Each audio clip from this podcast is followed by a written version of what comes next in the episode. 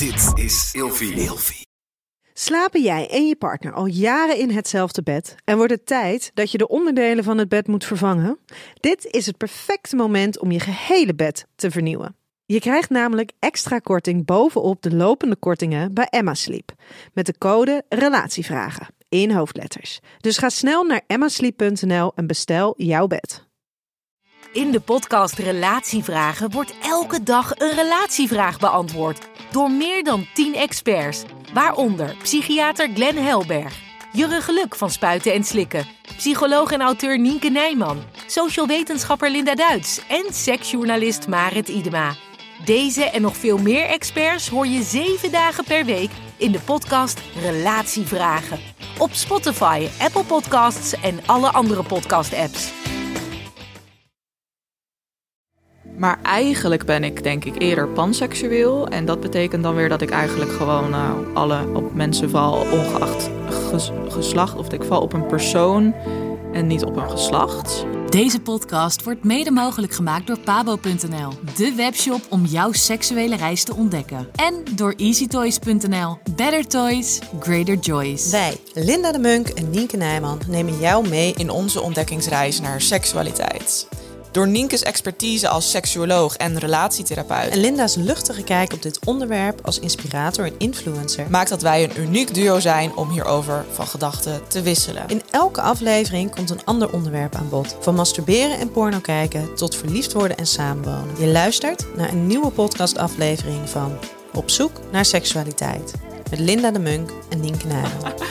Hey jongens, superleuk dat jullie weer luisteren naar een nieuwe aflevering van Op zoek naar seksualiteit. Ik ben Linda de Munk en naast mij, nou tegenover mij, zit Nienke Nijman. Ja, Wat, wat open ik dit ineens officieel? Nou, dat doe ik normaal nooit. En zo netjes tegenover je. er precies. zit wel echt dikke anderhalve meter tussen. Oh ja, dat doen we altijd natuurlijk. Ja. Ja. Hey, ehm, deze keer gaan we het hebben over seksuele diversiteit. En ehm, ik, ik vind dat wel altijd een heel fijn onderwerp, omdat ja, ik vind het gewoon ook wel leuk om daarover te praten, maar ook vooral belangrijk en daar dingen, eh, ja, een beetje kennis over te verspreiden. Maar dat is natuurlijk eigenlijk met elk onderwerp die we nu bespreken. Maar ik ben eigenlijk benieuwd, wat is, wat verstaan we eigenlijk onder seksualiteit, diversi, seksuele diversiteit? Jeetje. Seksuele diversiteit, of misschien ook wel seksuele geaardheid. Of misschien ook wel genderidentiteit. Tum, Of tum. Wat, wat, wat valt er eigenlijk allemaal onder? Ehm, en welke seksuele geaardheden zijn er bijvoorbeeld allemaal? Het lijkt mij best wel leuk om er een paar op te noemen, want er zijn er zoveel waarvan ik niet eens wist dat het bestaat. En Nou, dan ben ik benieuwd of ik het wel weet. ja, ik dacht, jij, jij gaat mij misschien wel even vertellen wat. Nee, ehm, want, want je, als je het hebt inderdaad over seksuele diversiteit, ja, dan is het inderdaad een hele goede vraag. Ja, waar heb je het over? Ja, want- wat betekent het? Wat betekent het? En in hoeverre heb je het, zeg maar, vanuit welk perspectief ga je het hebben over diversiteit? Mhm. Want dat is ook weer zo divers.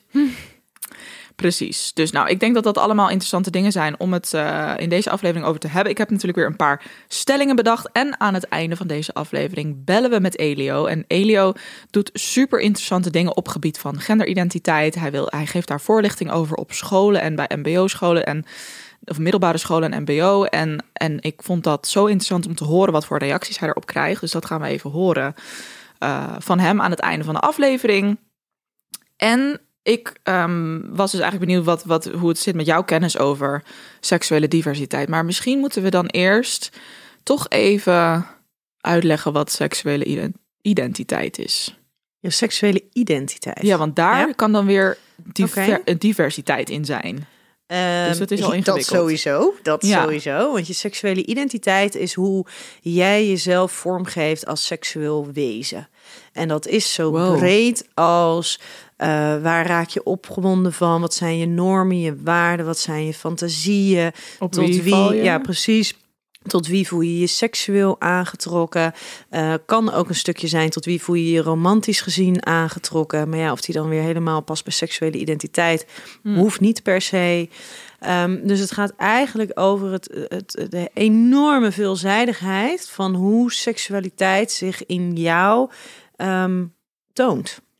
Ja, en, en seksuele geaardheid is daar dan slechts een onderdeel van, je Ja. geaardheid. Ja, en je seksuele geaardheid, het, het klinkt bijna als een beetje als een ouderwets woord. Seksuele geaardheid. Ja. Dat gaat er inderdaad over tot wie voel jij je seksueel aangetrokken.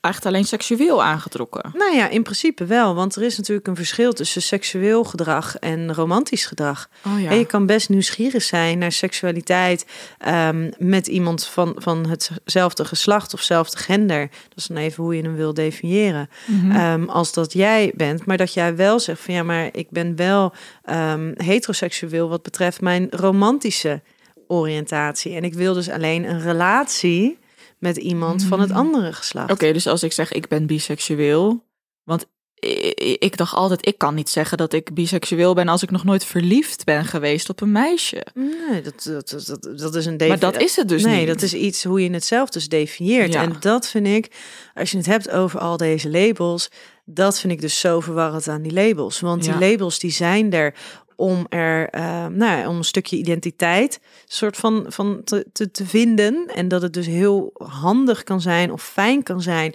dat je je eigen seksuele ik, je eigen wensen en verlangens kan terugvinden in een bepaald label. Mhm. Dus eh, dat geeft een stuk bevestiging weer, ik ben niet de enige. Ja. Maar aan de andere kant is het dus ook zo, wat jij nu omschrijft, van oké, maar ik kan mezelf niet biseksueel noemen, want ja, ik ben wel, ik- ja, ik ben wel nieuwsgierig of ik heb wel ervaringen met, met seksueel gedrag, Ja, dat dacht met, ik met eerst, ja. andere, andere meiden of andere vrouwen, Mhm. maar ik ben er nog nooit verliefd op geweest, dus ben Mhm. ik dan wel biseksueel? En daar zit dus echt een, een groot verschil tussen seksueel gedrag en je romantische aantrekking tot. Interessant. Hier gaan we het zo nog veel uitgebreider over hebben, want ik vergeet ook helemaal dat we gewoon ook weer een luisteraarsvraag hebben Ja, natuurlijk. ik dacht, ik laat je even. eh, Ja, precies. Ik dacht, ik, ik dacht ook, we zetten even wat feitjes op een rij. Omdat we eh, zoveel termen hebben. Dus die diversiteit, die identiteit en eigenlijk ook nog dus die genderidentiteiten. En Ja. misschien nog even kort het verschil tussen geslacht en gender. Eh, geslacht, dat is dus je biologische geslacht. Dus hoe word jij geboren ehm, met je biologische geslacht? Heb jij vrouwelijke geslachtsorganen of mannelijke geslachtsorganen? En gelukkig is er dus ook telkens meer aandacht voor eh, wat we noemen intersexen. Ja, dat wou ik zeggen. Ja, Ja. en dan is het dus dat je beide van beide geslachtsorganen hebt. En hoe die verdeling dat is, dat kan eh, wisselend zijn. Oké, interessant. Maar Ja. echt qua uiterlijke kenmerken van de geslachtsorganen, dan kan dat dan ook half, Nee, half eh, zijn? nee, voor zover ik weet, maar goed, ik ben geen medicus. Dus daarin is even een kleine disclaimer. Maar voor ehm, eh, het kan wel dus zijn dat je bijvoorbeeld ehm, wordt geboren met een penis, eh, maar ook borsten hebt. Of dat Ja, je oh, een baarmoeder hebt, eh, geen borsten hebt, maar wel een penis hebt. Oh, Dus op die manier is het dus een mix Ja. van. Oké, oh, oké. Nou, ja. Oh, wow, daar, ga, daar wil ik ook zo meteen nog even wat... Nee, ik kende dit wel al en ik, Ja. eh, en ik moet... En, en het, komt, het bizarre is dat dit heel vaak voorkomt. Veel vaker eh, dan dat je zou denken, omdat er zo weinig over bekend is. Oh ja, wat gek, ja. Oh, trouwens, we hadden het net over, dus over seks. Want je vroeg mij het verschil tussen seks en gender. Seks is dus je biologische geslacht. Oh. Gender is hoe jij jezelf voelt. Hoe jij jezelf identificeert. Voel je je, eh, als we het hebben over het hele binaire denken, denken dan hebben we het dus over meisje, jongen, man, vrouw. Mhm. Ehm, dan voel je je... ehm, dan voel je je als, eh, als meisje of je voelt je als vrouw of je voelt je als jongen, als man. Ja. En dan eh, is dat dus jouw genderidentiteit. Een cisgender vrouw. Ik ben een cisgender vrouw. Jij bent Ja, een cisgender vrouw. Want jij identificeert jou als, ehm als geslacht Ja, als het geslacht waar je in geboren bent. Ja. Dat komt overeen met elkaar. En dan hebben we dus ook iets, ehm, een term wat je bijvoorbeeld kan noemen als non-binair. En dat is dat je eh, je nog eh, kan identificeren volledig met vrouw, nog als met een man. Mhm. En dan kan je dat dus omschrijven als non-binair. Dus geen Ja. van de twee. En ik denk dat het, ehm, denk dat het heel belangrijk is dat daar ook veel meer aandacht voor is. Dat we niet alleen maar standaard in dat binaire denken vastzitten, maar dat er ook een mogelijkheid is voor, eh, voor meer. Absoluut. Dat probeer ik ook steeds meer rekening mee te houden in mijn taalgebruik. En dat vind ik zo moeilijk, omdat... eh, Ja, ik heb ook geen mensen in mijn omgeving die zich bijvoorbeeld identificeren als non-binair. En eh, ik wil daar zo graag meer over leren. Dus daarom hoop ik ook dat je als luisteraar datzelfde gevoel hebt van ik wil hier meer over leren. Ja. En dat je dan wat aan deze podcast aflevering en, hebt. en een non-binair is dus ook weer nog eventjes wat anders dan als je volledig zeg maar, voelt... ik ben in het verkeerde lichaam geboren, want ik ben in een vrouwenlichaam geboren... maar ik ben eigenlijk een man of ik ben ja. als een man geboren, maar ik voel me eigenlijk een vrouw. Want dan, dan voor je gevoel, je gender, eh, hoeft dan helemaal niet non-binair te zijn, maar kan wel heel duidelijk zijn. Maar ik, ben, ik voel me echt wel een vrouw. Ik heb wel het lichaam misschien van een man, maar ik voel me echt een vrouw. En dan ervaar je dus genderdysforie. Ja. Ja. En dan is het nu tijd voor een vraag van een luisteraar. In de rubriek Lieve Linda en Nienke. Ik heb met meerdere mannen seks gehad, maar het lukt me nooit om klaar te komen. Maar ik geniet er wel van. Ik weet er al het een en ander van met betrekking tot vaginaal versus clitoraal, etc. Het lukt me echter niet om echt in mijn eigen wereld te komen en niet aan de ander te denken. Wat me wel lukt bij masturberen, dus waarschijnlijk als ze alleen is. En ik denk dat ik daardoor niet tot mijn hoogtepunt kan komen. Hebben jullie tips daarvoor? Nou, ik herken dit heel erg. Ik kon altijd klaarkomen als ik gewoon zelf in mijn eentje masturbeerde. En als ik met een bedpartner, als hij, hij meestal hij iets bij mij deed, of ikzelf, dan lukte dat gewoon niet. Ja. En dat is echt een soort barrier, barrière, die je uiteindelijk hopelijk gewoon wel overheen gaat. Tenminste, dat is bij mij gebeurd. Bij de juiste partner, in de juiste setting, in de, ju- met de juiste hoeveelheid oefening. Want dat is het vaak ook, een beetje een soort van oefening. Mentale oefening misschien. Dat je dan ineens wel over die drempel heen komt of zo. Nou ja, en het is wat, je, wat ze al zegt, hè. In, ze kan wel in de eigen bubbel blijven als ze zelf masturbeert. Ja. Ehm, en dat lukt niet als ze met een partner is. En aan de ene kant, weet je, seks is natuurlijk iets wat je heel erg samen doet.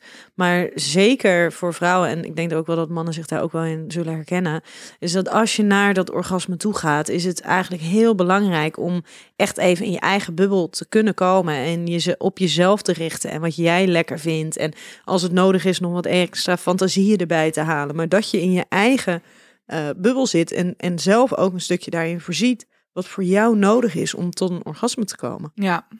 Maar ik denk dat dus een bepaalde pressure, het gevoel dat je zou moeten klaarkomen, ook heel erg meespeelt. Want je hoeft een, potje, een geldpotje seks is niet af als, het, als je bent klaargekomen. Je kan ook gewoon dat, dat niet als ultiem doel zien of zo. Wat ik ook moeilijk vind hoor. Want ja, ik heb dan gewoon dat het nu bij mij wel makkelijk gaat. Dus zie ik dat dan eigenlijk ook altijd wel als een soort doel. Ja, terwijl het grappig is dat ehm, het is dus inderdaad helemaal geen doel. En op het moment dat jij ergens in je gedachten houdt, ik moet klaarkomen. En het is iets waarvan je weet dat het, dat het niet als vanzelfsprekend is. Mhm. Dan gaat het waarschijnlijk niet lukken. Nee. Dus dan is het eigenlijk een soort van self-fulfilling prophecy. Dus Ja. dat is je, je, je, je denkt ergens aan, je hebt een bepaalde verwachting van hoe iets gaat lopen. En je gedraagt je vervolgens precies op die manier, Ja. zodat precies datgene uitkomt waar je van tevoren bang voor was. Precies, maar ja, om die mindset te veranderen is natuurlijk wel heel moeilijk. En het is vooral Ja. echt, echt een mentaal ding. Het betekent echt niet dat je lichamelijk kapot bent of zo. Dat, dat, dat is gewoon heel normaal dat je, dat je dit soort... Want je kan Dingen. gewoon, je kan elke, elke vrouw, want dit is een vrouw, hè? Ja. Ja. Elke vrouw kan klaarkomen. Hè? Tenzij je een dwarslesie hebt, is in principe is Het is mogelijk. elke vrouw in staat om klaar te komen. Het Ja. is dus het, het brein is ons belangrijkste seksorgaan. Oh ja. En ehm, daar zit eigenlijk, naast dat er gewoon wel lekkere stimulatie nodig is, van wat voor jou goed voelt, dat is natuurlijk absoluut een, een, een vereiste daarin. Maar hoe jij dus jou, jouw brein inzet, is daarbij heel erg belangrijk. En als jij, als jij angstig bent, als jij eh, de druk voelt van ik moet klaarkomen, ja, dan ben je helemaal niet bezig met dat erotische brein. Dan ben je helemaal niet aan het genieten en aan het loslaten. Dan ben je veel meer bezig met oh jee, en eh, wat kan ik doen dat ik wel klaar kan komen? En duurt het niet al te lang? Mhm. Nou, dat zijn gedachten die alles behalve opwindend zijn. Nee, precies. Dat heb ik ook vroeger vaak gedacht van jeetje, het duurt nu wel erg lang. Ja, en er zijn onderzoeken gedaan naar vrouwen die, eh, ehm, die, die geen moeite hebben met klaarkomen. En vrouwen die daar wel moeite mee hebben.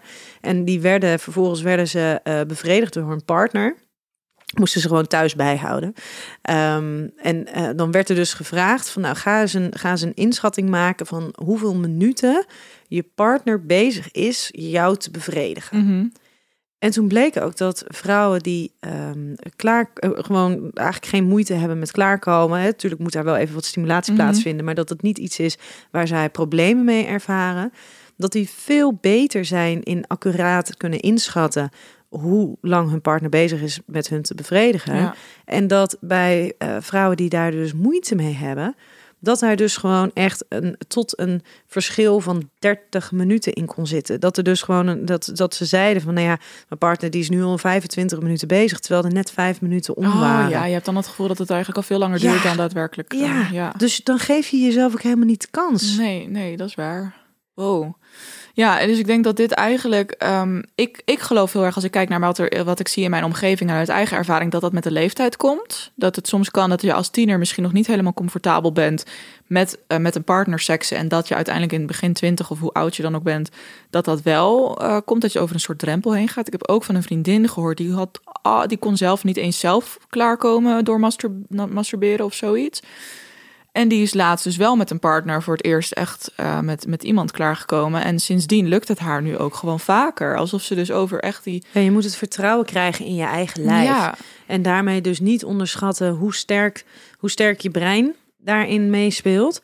En dat je dus, dus je, je, je- je brein, je erotische brein, voor je moet gaan laten werken. Mhm. Dus laat los, geniet, fantaseer en zorg dat je voldoende eh, prikkeling krijgt. Maar ook dat, dat de, de, de context waarin je zit, dat die voor jou gewoon eh, lekker genoeg is. ja. En dat En- het helemaal niet erg is als het niet lukt. Nee, en als je dat, ik merk dat het ook altijd wel fijn was om het dan naar mijn bedpartner uit te spreken. Van hé, hey, ja, ik heb er nou eenmaal een beetje moeite mee. Ik kan het misschien beter zelf doen. Of eh, vaak als je zoiets uitspreekt, is het, ehm, gaat er toch ergens een bepaalde druk van af. Ik vond het ook altijd makkelijk als ik dan zei, oh, ik vind het eigenlijk wel een beetje spannend om, om eh, je af te trekken of je te pijpen. Dat het dan ineens al een stuk meer spanning van me afgleed. Om door, alleen al door het uit te spreken. Ja. Dus eh, misschien helpt dat. Oké, nou, eh, als je dus nog vragen hebt voor ons voor in onze podcast, kun je ons natuurlijk altijd DM'en. En dan eh, behandelen we dat misschien in de volgende aflevering. De vijf stellingen van deze aflevering. De eerste stelling. Labels en hokjes zijn nou eenmaal nodig. Ja, daar denken we anders over, hè? Ja? Ja, ik denk dus dat het, eh, nou ja, zoals ik net al aangaf, ik denk dat het aan de ene kant fijn is om een stukje identiteit eh, voor jezelf soort van te kunnen, kunnen vaststellen of herkenning te vinden. Ehm, een stukje bevestiging dat je niet de enige bent die, die zijn seks op een andere manier kleurt. Ehm, andere kleur dan, dan wat ogenschijnlijk de norm zou zijn. Maar door het voortdurend te benoemen van die labels, benoem je dus ook elke keer dat het anders is dan de norm. Ja, dan leg je er wel een soort nadruk op. Ja, en in, weet je, in mijn, en ik weet ook wel dat dat een illusie is, maar ik probeer toch daarin een beetje eh, in, in mijn omgeving dat zo, zo te gaan creëren. In mijn ehm, ideale wereld zou iedereen gewoon mens zijn en ehm, zich dan wel of dan niet aangetrokken voelen tot een ander mens. Ja, dat denk ik ook. Ik vind het eigenlijk. Ik, eh, ik zit zo ik, wel in zo'n bubbel dat ik hetero eigenlijk een beetje. Nou, niet raar, want ik heb zelf een hetero relatie. Maar eh, ja, dat is wel. Ik vind het eigenlijk. Ik ga er eigenlijk standaard van uit dat mensen niet hetero zijn, tenzij anders aangegeven of zo. Dat je er gewoon eigenlijk dat alles. Als je iemand nieuws ontmoet, je gaat ervan uit dat diegene gewoon op iedereen en alles valt, tenzij anders aangegeven. Dus tenzij wel even wordt gezegd van hé, hey, dat of dat. Of zo. Ik weet niet hoe ik dit moet uitleggen. Maar ik- hoe ik over labels en hokjes denk.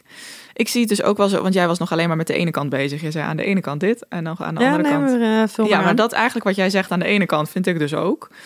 Dat eh, voor mij persoonlijk heeft het namelijk heel erg geholpen. ehm, want ik identificeer mezelf als. Nou, ik zeg vaak dat ik mezelf identificeer als biseksueel.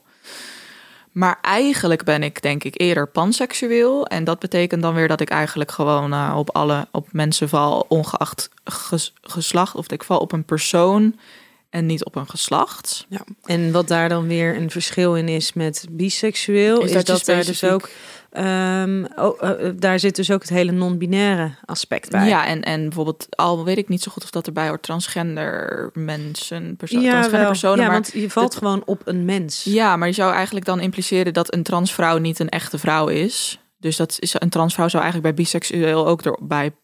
Ja, dit wordt heel Ja, ingewikkeld. maar dit is dus wat je krijgt. En dit is Ja. dus precies mijn, mijn, mijn ding hierin. Het is zo verdomde verwarrend. Ja. Want ehm, wat, wat maakt het jou dan? ja, dat is waar. Maar, eh, dus, ik, maar ik heb dus wel heel veel steun gevonden in het dat het een naam heeft. Dat ik het kon opzoeken, dat ik meerdere mensen kon on- eh, ontmoeten of eh, online kon vinden die hetzelfde ehm, zich hetzelfde identificeren. Dus daardoor inderdaad weten dat je niet alleen bent. En ik weet ook zeker dat mijn open verhaal over biseksualiteit in mijn YouTube-filmpjes eh, altijd een hele grote steun is geweest voor andere jonge meiden die zich ehm, nou ja, dan met mij kunnen vergelijken of zo. En dan dus ook weten dat ze niet de enige zijn. Maar het allerbelangrijkste is dat eigenlijk jij alleen jezelf kan identificeren zoals jij. Je kan, jij kan alleen jezelf in een hokje stoppen en niemand anders mag dat voor jou doen. En dat is inderdaad wat er wel gebeurt. Mensen worden allemaal maar in hokjes gestopt en labels opgeplakt, wat ze zelf helemaal niet eigenlijk uh, ja. Nee. Nou, ik sprak uh, vorige week sprak ik uh, met uh, Mignon Nusteling. Ja. En die had het dus, hadden we het ook over seksualiteit. En die, die zei van, nou, hè, als, ik mijn, als ik mij zou identificeren. En toen begon ze in termen te praten. Ja. Ze zei, ja, ik, vind er, ik heb er een hekel aan om het zo op die manier te doen. Maar dan zou ik een cis-vrouw. En, nou, en toen kwam er dus een, een, een hele reeks aan, aan, aan termen. Allemaal, ja, allemaal labels en hokjes. En toen eigenlijk. zei zij van ja, maar ik vind dat dus zo verwarrend. Want als er dus ineens iemand anders is, of er is een, een ander verlangen van mij wat daar buiten valt, en dan kan ik mezelf daar dus weer, dan is dat onwijs verwarrend. Mhm. Dus zij had in eerste instantie vond ze het heel fijn om ehm, zich te kunnen identificeren met, met een, een label, met een hokje, met een term, dat het kennelijk iets, iets was wat, wat bestond. En dat had betrekking Ja. voornamelijk met haar demiseksualiteit. Ja, want dat heb ik dus geleerd door die podcast. Want voor de luisteraar die dat niet weet, Nienke heeft nog een eigen podcast waarin ze vaak in gesprek gaat met hele leuke andere mensen om hun verhaal te horen op gebied van seksualiteit. Maar ehm, daar leerde ik dus inderdaad het woord demiseksualiteit. Ja. En, en dat is niet per se een seksuele geaardheid, denk ik, maar dat staat meer een beetje in lijn met aseksualiteit, als ik het goed omschrijf. Ja, maar daar blijven we even bij weg. Oké, Eh, daar blijven want, we weg. Ja, want, dat, want anders wordt dat te verwarrend. Nee, en niet wordt dat het dadelijk, hetzelfde ja, is. Maar dat, ja, precies, want het is absoluut niet hetzelfde. Nee. En bij demiseksualiteit is er dus wel degelijk een, een, een, kan er een hele seksuele ik ontwikkeld zijn en heel veel verlangens zijn. Maar degene tot wie die verlangens zich richten, ehm, daar moet in eerste instantie echt een emotionele relatie mee zijn. Echt een diepere band. Mhm. Voordat daar dus ruimte is überhaupt voor seksualiteit, voor seksuele verlangens om te ontwikkelen. Ja, duidelijk. Ja, maar bij, bij haar was het dus van ja, voor haar was het dus heel fijn om dat te merken van oké, maar demiseksualiteit is dus iets. Dus ik ben niet gek dat ik Mhm. niet zomaar random Ja. iedereen sexy vind of lekker vind of daarmee naar bed zou willen. Mhm. Maar ehm, het zou eigenlijk nog fijner zijn als daar dus nu geen term meer voor nodig zou zijn. Ja, maar ik vraag me af of we dat punt ooit gaan bereiken. Want inderdaad, denk ik ik denk, nee, ik denk dat het zo ontzettend waardevol is voor mensen die op die manier een soort van struggelen met hun seksualiteit, eh, dat, dat allemaal aan het ontdekken zijn en dat er dan een naam voor is, geeft je inderdaad het gevoel dat je niet gek bent. Ja, maar het geeft je dus eh, op het moment dat je daar dus helemaal comfortabel in, in bent. En je bent dus voorbij dat punt van, van eh, jezelf moeten, moeten gaan identificeren. Mhm. Elke keer als er dus naar gevraagd wordt, of dat je in een situatie komt waarin je dat moet gaan benoemen, dan geef je dus aan, ja, maar ik, ik ben dus anders dan de norm. Mhm. Want we leven gewoon in een hele heteronormatieve Ja. samenleving. Ja. En als je dus daarin een, een ander labeltje hebt, dan, nou ja, dan val je daar dus niet onder. En dat vind ik best wel, vind ik best heftig.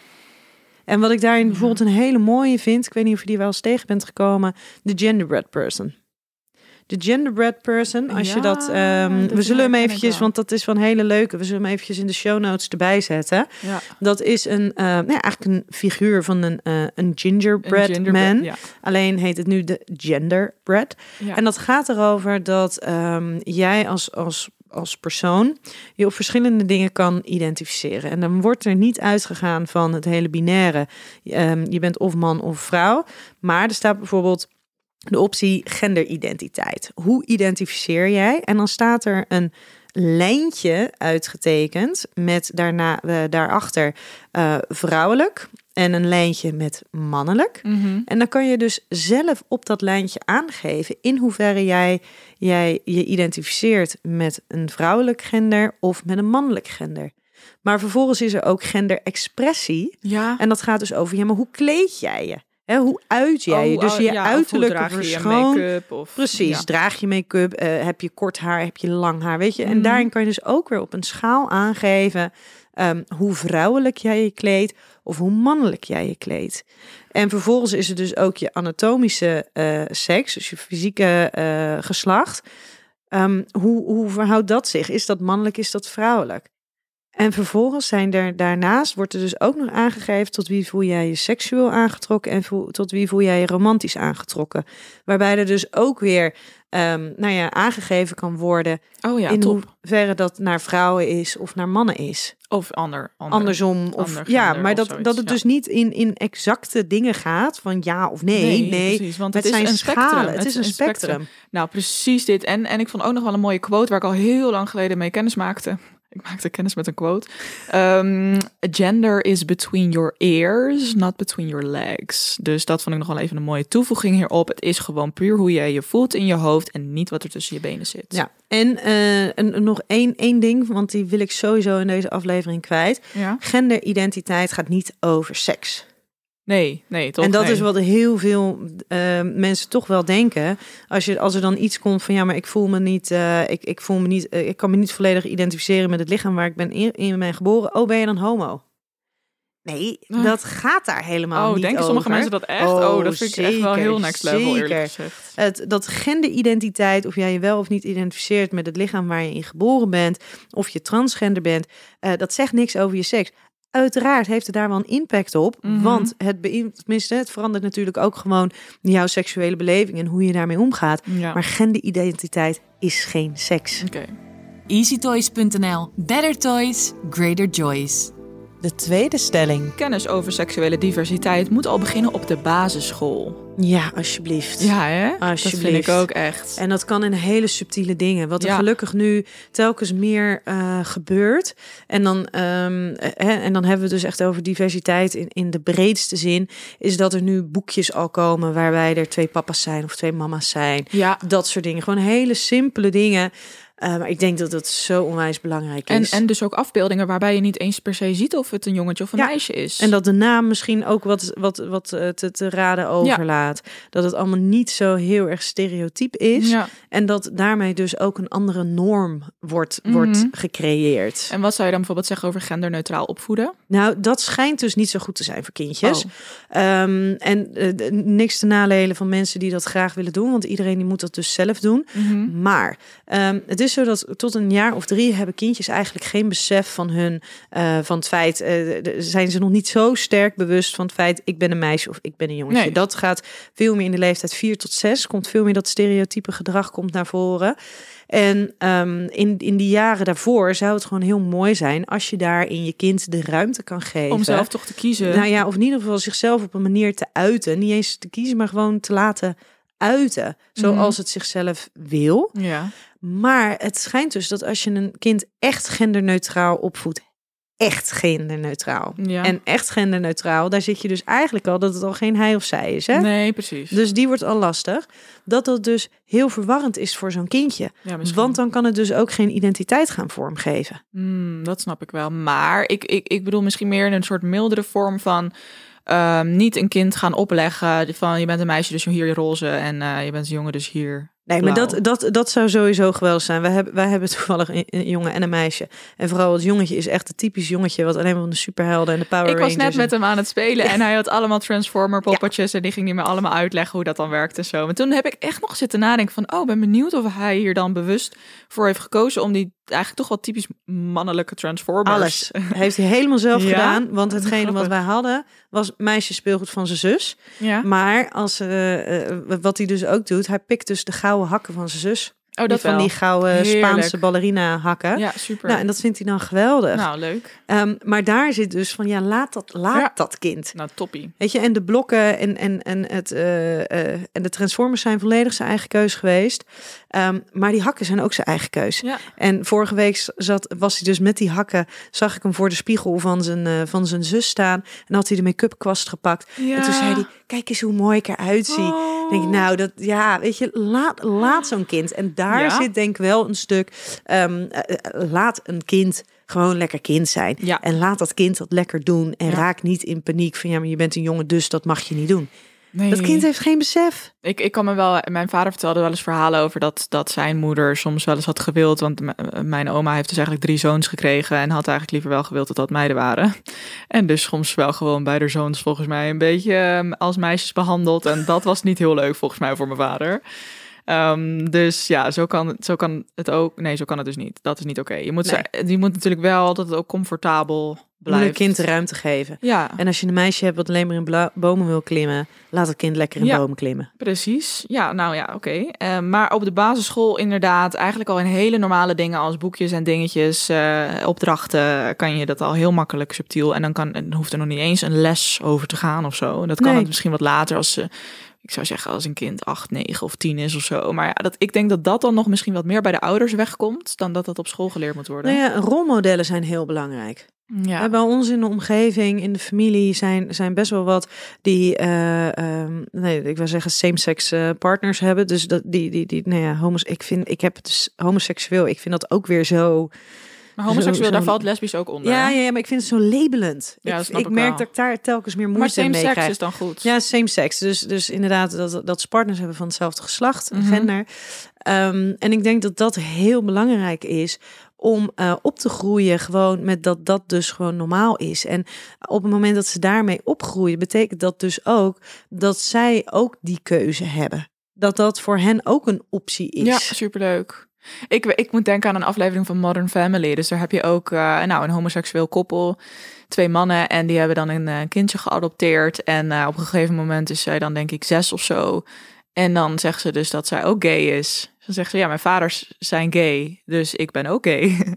dat vond ik ook wel grappig. En dan gingen die vaders dat dan uitleggen van... maar het is heel leuk hoe zij, dat het super natuurlijk in die, in die serie verwerkt zit. Dat ze dan zo zegt daddies en nou, dat dat, dat Dat is gewoon... wel knap hoor, als je dat als serie kan. Ja, Ja. Al moet ik zeggen, heel veel, er is zijn wel vaak soms van die stereotyperende grappen waarvan ik denk, oeh. Net even net niet. Ja, ik maar ken is heel de een serie niet oh, hoor. Het is Dus een eh, hele leuke comedy. Iedereen die het kent, die dit luistert, het zal, zal met- het met me eens zijn. ik ben er een paar keer aan begonnen, maar ik kon niet oh, echt. eh, echt niet? Nee. Oh, ik kijk het samen met mijn vriend. Dat is echt top. Gewoon standaard vijf afleveringen per avond. eh.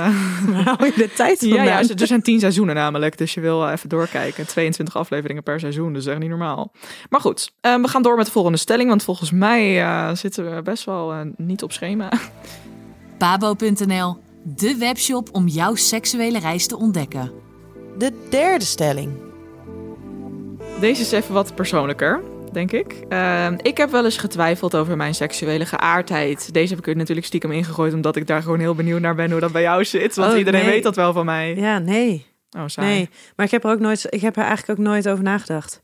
Maar heb je nooit wat met een vrouw gedaan? Eh, De, de, dat zeg ik niet, maar ik heb er nog nooit over nagedacht. Nee, ik heb er nooit over nagedacht wat dat voor mijn identiteit eh nee, en als, doen. ik denk ook dat jij daar wel zo makkelijk in bent. Dat als dat wel zo zou zijn, ja, dan zou je er ook geen big deal van maken. Nee, en, en, maar ja, en misschien is het ook altijd... Ik ben wel altijd heel gek geweest op, eh, op, op mannen. Ah ja. Dus, en er is altijd wel iemand geweest op waar, ik- waar ik dan extra gek op was. Dus misschien scheelt dat dat ik...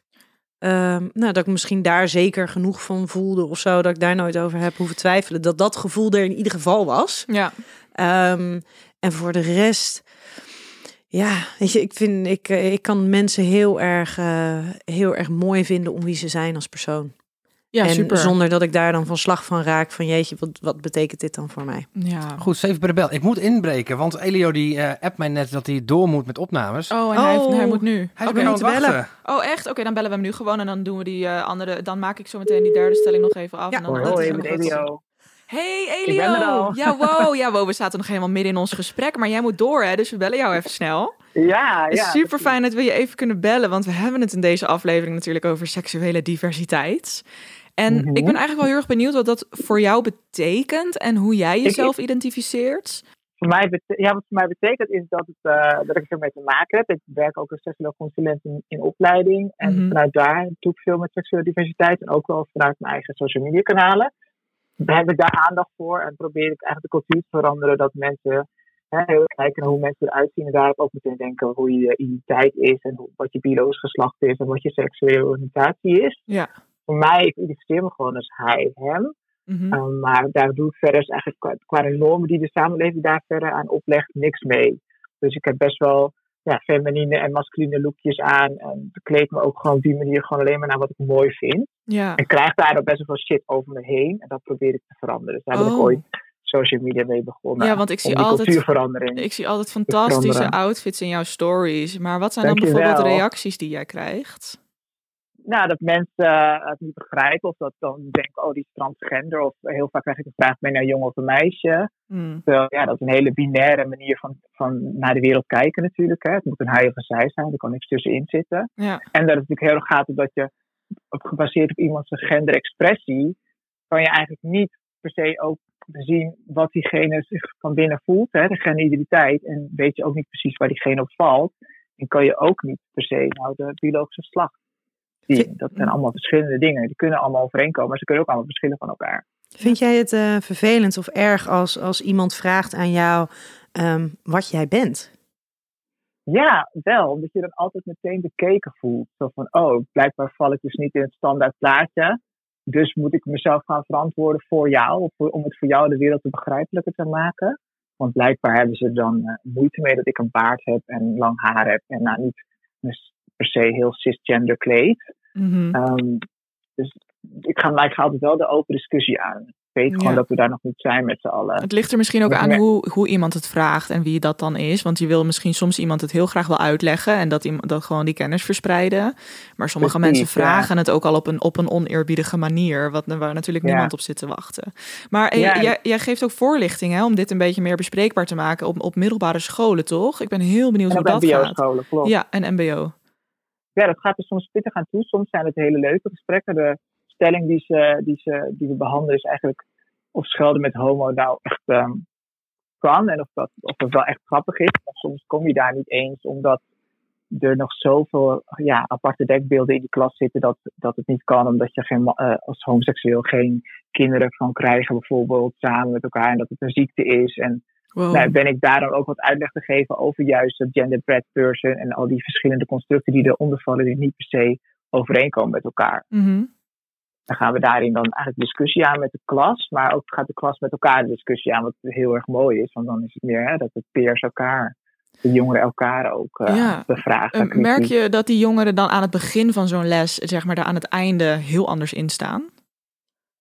Ligt wel aan eh, hoe heftig die denkbeelden zijn. Want we hebben maar drie kwartier en het zijn maar twee lessen totaal. Ja. Maar je ziet wel dat nadat ik mijn verhaal vertel, van ik ben, ben streng gelovig opgevoed.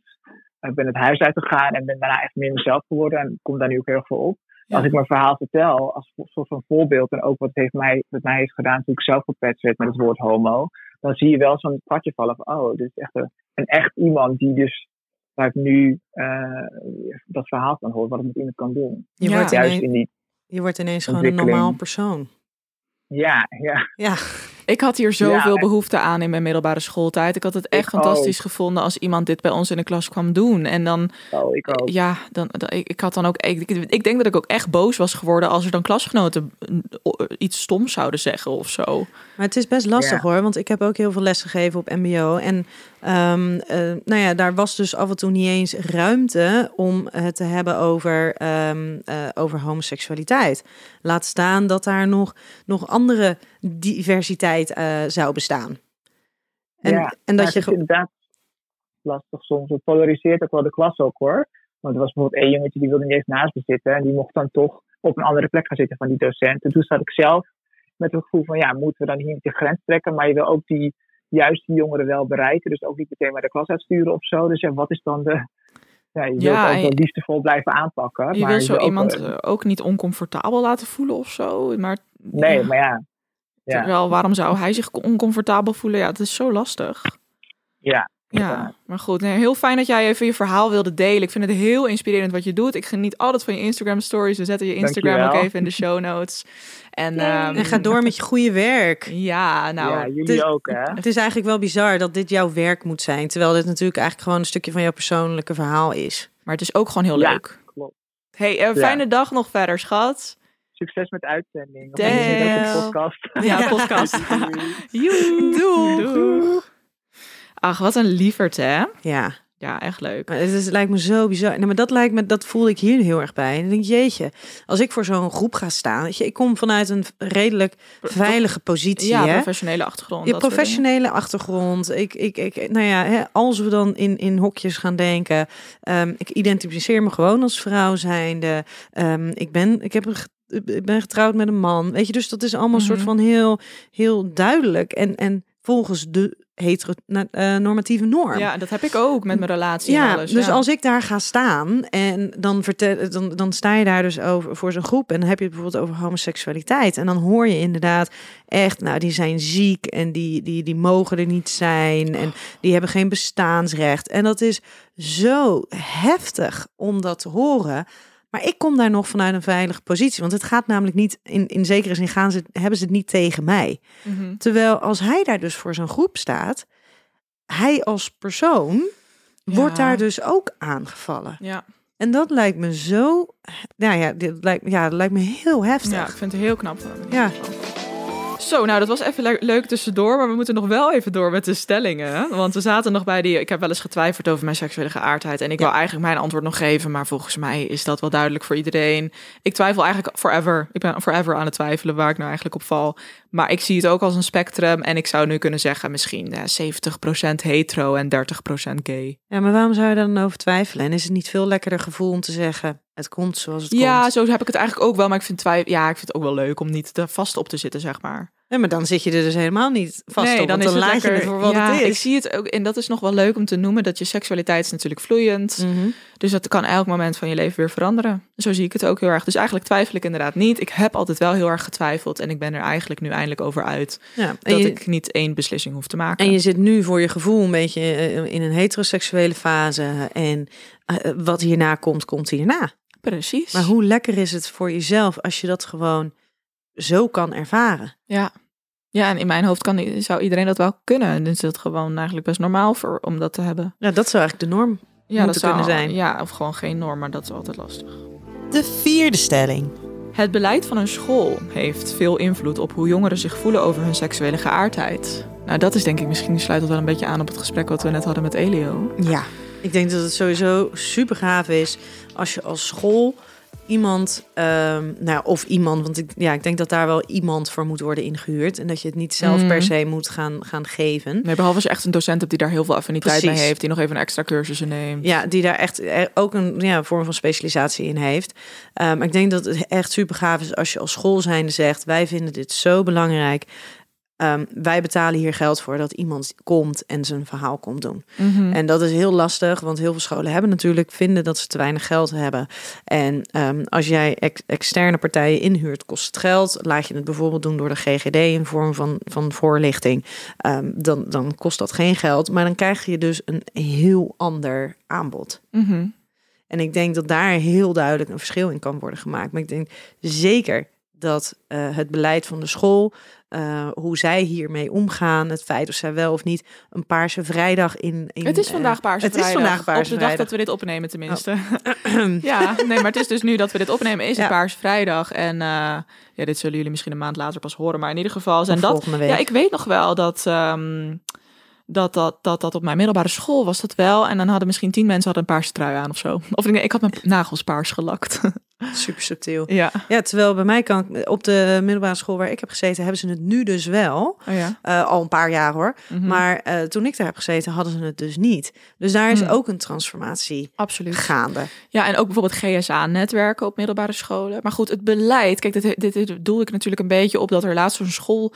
Of nee, die eh, guy van. Ja, een vanuit minister, de politiek. Precies, Ja. die minister Arie Slop. Slop. Slop. Ik vind het een grappig woord. Maar goed, ehm, in ieder geval. eh, ja, dat hij dan iets zei over. eh, ik weet niet eens meer wat hij zei, maar was Nou ja, niet dat leuk. je als, nou ja, als ouders zijnde moet je eh, papieren ondertekenen dat je het niet zal steunen of niet zal stimuleren als jou, of de, nou ja, eigenlijk dat je gewoon homoseksualiteit afkeurt. En dat is dus wat je bij de inschrijving moet, moet ondertekenen. ja, en dat is dus, dus het bestaat dus gewoon niet. Het mag er niet zijn. En nou ja, dat is Ik word hier zo naar van. Ik krijg Ja. helemaal de als kriebels je, van. als je het dus over beleid hebt, ja, dat is, dat is, en dat vind ik een vrij extreme vorm van beleid. Dus je kan het ook op subtielere manieren zoeken. Hè? Wat voor lesboeken worden er gebruikt? Mhm. Eh, als er biologielessen is, hè, daar heb je ook vaak in, in, in seksuele voorlichting. Ehm, wat, wat voor voorbeelden worden er dan aangehaald? Met literatuur, de verhalen die je leest. Mhm. Wat voor verhalen moet je dan lezen? Mhm. God, nou, ik wil het eigenlijk hier niet eens verder over hebben. Nee, ik denk dat er, er zijn al heel veel dit. mensen die hebben het erover gehad. Precies, daarom denk ik ook niet dat het voor ons. Maar in ieder geval, ik denk wel dat, dat scholen zo ontzettend veel kunnen doen op gebied van die acceptatie. Dat ook dus jongeren zichzelf meer accepteren. Ook al hebben ze die struggles, ook al hebben ze die twijfels, ook al eh, weten ze gewoon even niet wie ze zijn of wat ze zijn. En die identiteitscrisis is natuurlijk super erg gaande in, in je tienertijd. En die dan- is er sowieso die is er al. sowieso al. En dan ook nog op het gebied van seksuele geaardheid. Ja. Terwijl je het gevoel hebt dat het niet wordt geaccepteerd op je school en bla bla bla. Dan is het allemaal gedoe en gezeik en, Ja. en, en Nou, en, dat, onzekerheid. en dat vind ik wel lastig hoor. Want ik vind, het, ik vind het echt mega belangrijk dat er dus aandacht is voor het gehele spectrum van seksualiteit, voor het gehele spectrum van gender. Maar met de verwarring die er toch vaak al is rondom het vormen van je identiteit in de puberteit, Mhm. denk ik dat dit voor veel mensen wel nog voor extra verwarring kan zorgen. Ja. Dat er dus veel mensen zijn die, eh, nou ja, hè, als, als er inderdaad sprake is van genderdysforie, dus dat er verwarring, of tenminste dat er niet onvolledige identificatie is met het biologische geslacht, Ja. Ehm, want dat is wat genderdysforie is. Mhm. Ehm, ik denk voor hen is het heel erg goed dat het aanbod er dus is en de labels er zijn en de mogelijkheden er zijn. Maar ik denk ook dat er een boel jongeren zijn die merken: hé, hey, ik, ik, mijn beste vriendinnetje, daar, eh, die vind ik ineens wel heel erg leuk. Ehm, en dat het dan ineens ook weer heel erg verwarrend kan gaan werken. Van ja, maar ben, ben ik dan lesbisch? Of ben Ja. ik dan wel ehm, eh, de, de, de, de heteroseksueel? Weet je, dus ik denk dat het in die zin ook voor extra verwarring kan zorgen dat er ineens heel veel opties zijn. Er zijn heel veel mogelijkheden. Dat is waar. Ehm, en dan is het belangrijkste misschien nog wel voor jongeren om te weten dat ze het nog niet hoeven te weten. Nee, maar je, het, het- je hebt er eigenlijk niks aan. Nou ja, sommigen zullen er misschien wel wat aan hebben. Maar je hebt er niks aan om jezelf zo, zo, zo te moeten identificeren. Zo te moeten labelen. En dit is wat ik ben. En, en, en hier mag ik niet meer van afstappen. Nee, maar je hebt er wel heel veel steun aan als je dat wel op jonge leeftijd een beetje kan bepalen. Maar aan de andere kant, je kunt het nooit. Ja, ik krijg namelijk gewoon heel veel berichten van jonge mensen die gewoon. ehm, ja, ik eh, vind misschien een meisje leuk. Ik weet het nog niet zeker. Hoe kom ik erachter dat ik lesbisch ben? Maar dan zeg ik dus altijd van je hoeft het nog niet te weten. Wacht Nee. gewoon nog en laat het gewoon.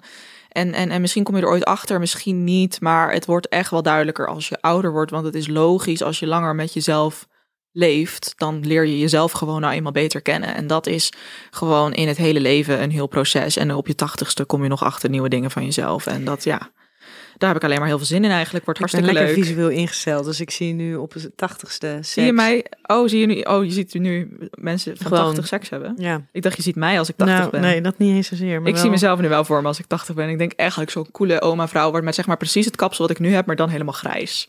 zie ik helemaal zo voor me. Lijkt me fantastisch. Hopelijk heb ik dan nog net zoveel en mooi haar. Maar goed, dat was even mijn eigen veren in mijn reet.